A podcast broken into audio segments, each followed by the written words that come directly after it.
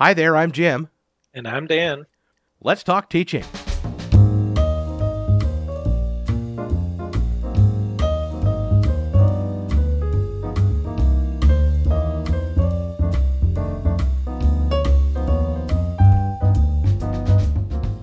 Let's Talk Teaching, a podcast from the Center for Teaching, Learning, and Technology here at Illinois State University. I'm Jim G., and joining me today is Dan Taube. He is Chief Information Security Officer here at Illinois State, and we're here to talk about cybersecurity. Dan, welcome. Thank you. So, what is cybersecurity? Maybe we should probably define our terms a little bit. Certainly. So, cybersecurity primarily focuses on the protections and processes and, and people that get involved with using or uh, collecting data of some sort. So information and, and data is what it's about, but in our systems, in our computers, that's that's cybersecurity's purpose. Well, and of course, in the middle of uh, we're recording this in October, which is Cybersecurity Month and we are in the middle of a of a global pandemic to boot, so we're all working remotely. So obviously, even though we were so engaged with all of this technology before, it seems like now more than ever. So, what are some things that that instructors on campus should keep in mind when they're dealing with all of this? The the biggest right now, it, there's there's two that we would recommend to instructors in particular.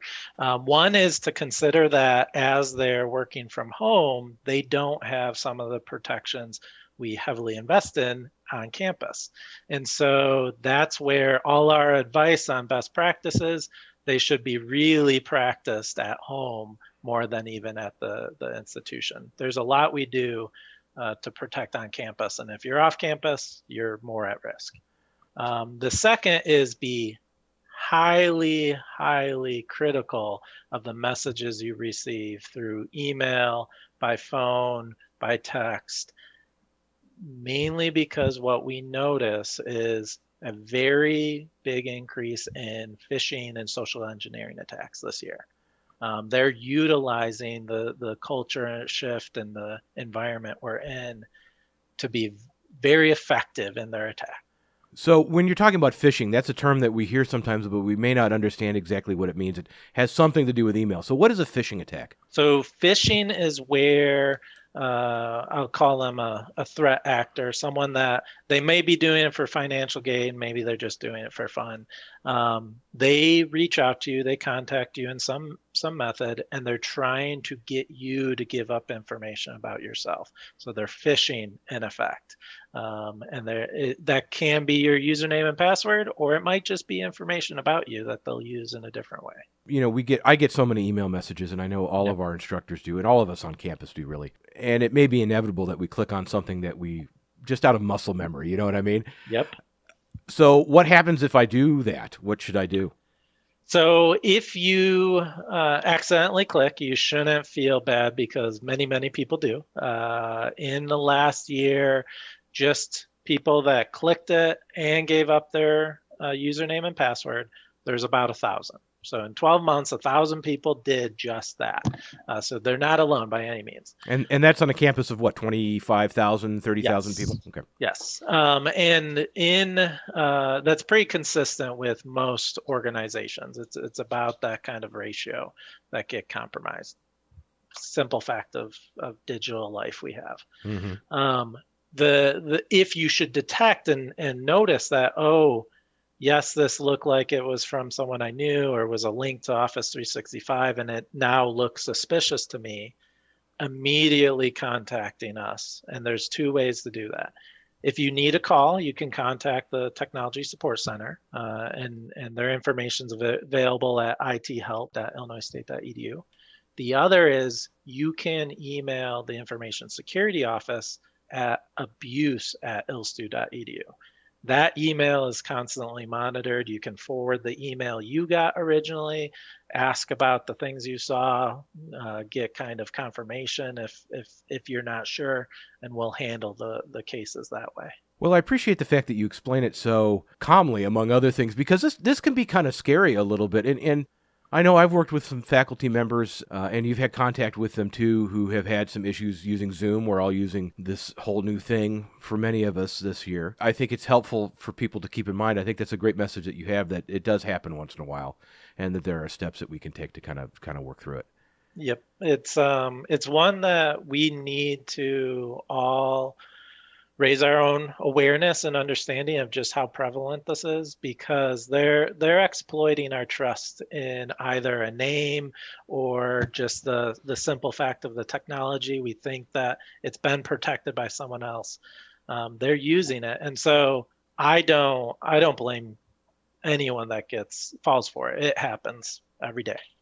As far as being an instructor goes there are a lot of solicitations that come that are legitimate solicitations to to try out or to use new teaching tools or new new software platforms. And we have a, a list of them on our website at ctlt.illinoisstate.edu of ones that we know are out there that aren't officially supported by the university, but but that we know they're being used. Do you have any words of advice for instructors who may be looking at incorporating some third party uh, platform or service or something in their teaching. And can you talk a little bit about the rigorous process that you folks, your office goes through um, when we adopt something officially on campus? Oh, certainly. Um, so the biggest consideration I'd recommend after say what they need to in terms of their instruction and the value of such a product um, or, or software is the type of data that's going to be collected and used with that software and respect that students have a desire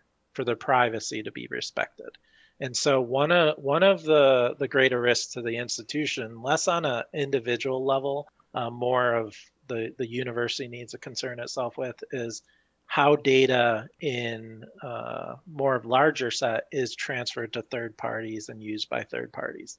Um, there's plenty of cases in, in just the consumer world where the social media sites uh, we're all familiar with they they might get compromised or they share their data with another third party and they get compromised. We don't want to play a part in that. So you have to consider is the company someone i know already? Is it is it one of these major publishing companies that i know that they probably invest in security and invest in protecting data or is it a name I've never seen before? I look up their site, it doesn't really have contact information or where they're from. That's when you want to be careful and, and consider their their promises. Um, not only for security, but maybe they don't deliver what they're telling you they'll deliver. Beyond that, even if you're not looking to go the full full path, you can reach out to us and we'll provide guidance and advice and we'll do that investigation. So maybe you don't feel comfortable, you want that consultation, you can reach out to us and we'll do it. So it doesn't require an actual purchase to be made for us to go through it. Um, so it's it's something that we're facilitators or custodians over data, we need to consider that when we're we're looking at these these other products. If it's something that's local to the computer, data is not being used, there's less need for that that mm-hmm. type of consideration. Mm-hmm. But let's say let's say it's um, one of these tools that either maybe centrally we determined we want to buy it for campus and make it available to everyone because there's enough demand mm-hmm. or even a department says we want to buy it or college says we want to buy it for everyone in our unit that's where purchasing is getting involved, but we also get involved to assess what data is getting used, uh, what the privacy policies might be, who, you know, what are the terms of data ownership when we give data over? Do we still own it or now do they own it? Um, and we're doing contract reviews, we're doing conversations with the companies themselves on their, mm-hmm. their practices and, and maybe certifications of compliance um, we we apply a lot of consideration because of the risks if we didn't uh, do that. So mm-hmm, mm-hmm. we reference that process as the data usage form, uh, or DUF in short. It gets a, a lot of lot of negative uh, press because it can take some time. Mm-hmm. Uh, the mm-hmm. sooner an instructor gets into that process, the better. So mm-hmm. that's where going back to you're thinking about it reach in, uh, out to us, engage us. Sure. Well, I knew it was a pretty rigorous and extensive process. The other thing I'll add to that too is that, you know, if instructors find a particular bit of software out there, for example, that they think meets a need that they have in their teaching, they can also contact us over here at, at, CTLT because there may very well be something that's already being used on campus that does something, if not identically, then similarly. Yes. And has already gone through this extensive process that you're talking about. Exactly, because we so we do not we'll we'll consider and maybe make a light reference, but we do not advise on the actual use of the tool and its value and whether or not there's other options. Right. So that's where they should certainly engage CTLT and uh, their own college resources if they have them. You know, and again, we're talking about this in the context of protecting our students as well. So that's one way that faculty members, when they start initiating the process of uh, uh, of looking for new technology to use or new software to use, they can do that. But what would you like from from your perspective? What would you like instructors to be telling students about cybersecurity? And what good behaviors would you like instructors to encourage in their students? Number one, it goes back to the phishing uh, attacks we see. And what I would advise every user to do, and if instructors can echo this uh, with the students, the better. Check the links in the emails. Check the sender address as well. Those two things usually evidence when it's uh, not legitimate and it's a risk. In the links, you're usually looking, does it go to an ISU website? Does it go to, you know, Microsoft's OneDrive type locations? Um, is it going to Google uh, Docs maybe? when you see really suspicious websites and it's saying, you know, log in or, or secure your account, you can kind of figure that out yourself and, and not click that link. Um, and you can do that both just by hovering on a regular desktop computer, the, the link it will preview the, the URL, or on mobile devices, you can touch and hold the link and it will give you a preview. Mm-hmm. because you don't eh, there are a few cases where clicking the link alone would compromise you it, will install uh, malware and and be a risk so check that first the other is and this has spiked um, in the last two months there's impersonation of others going on where the email will have a display name that matches our own names and this could be someone official it could be another student but if you look at the email address, it'll usually be their name at gmail.com or even their ULID at gmail.com. Mm-hmm. Well, you can know, or at least assess in that moment, this didn't come from their ISU. So maybe I should check with them or reach out to them by phone or another contact method.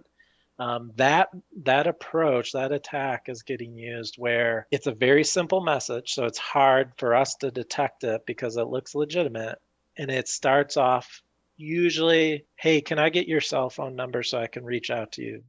Text, call, something else.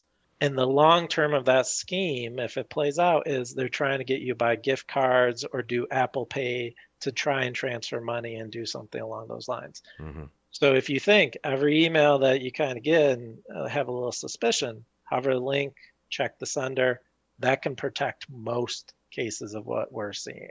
So, one final question for you cybersecurity month very important. It's important to raise awareness. I think if there's one message to get out of our conversation today it's that these routine things that we do we need to be mindful as we're doing them. Yep. but beyond uh, talking about kind of the season that we're in this fall semester for example or even over the summer as we were kind of transitioning to our new our new modalities of teaching or whatever you want to call them uh, what's one thing that you're happy about? What's one thing that you think we've done well on campus in terms of cybersecurity information technology or just isu in general I think some of the biggest two takeaways I've seen as a positive because cybersecurity is always a challenge. It's it's never convenience for users. It's never just simple and dry what you have to put in place. Um, so so it's always a, a, a challenge when you enter into it.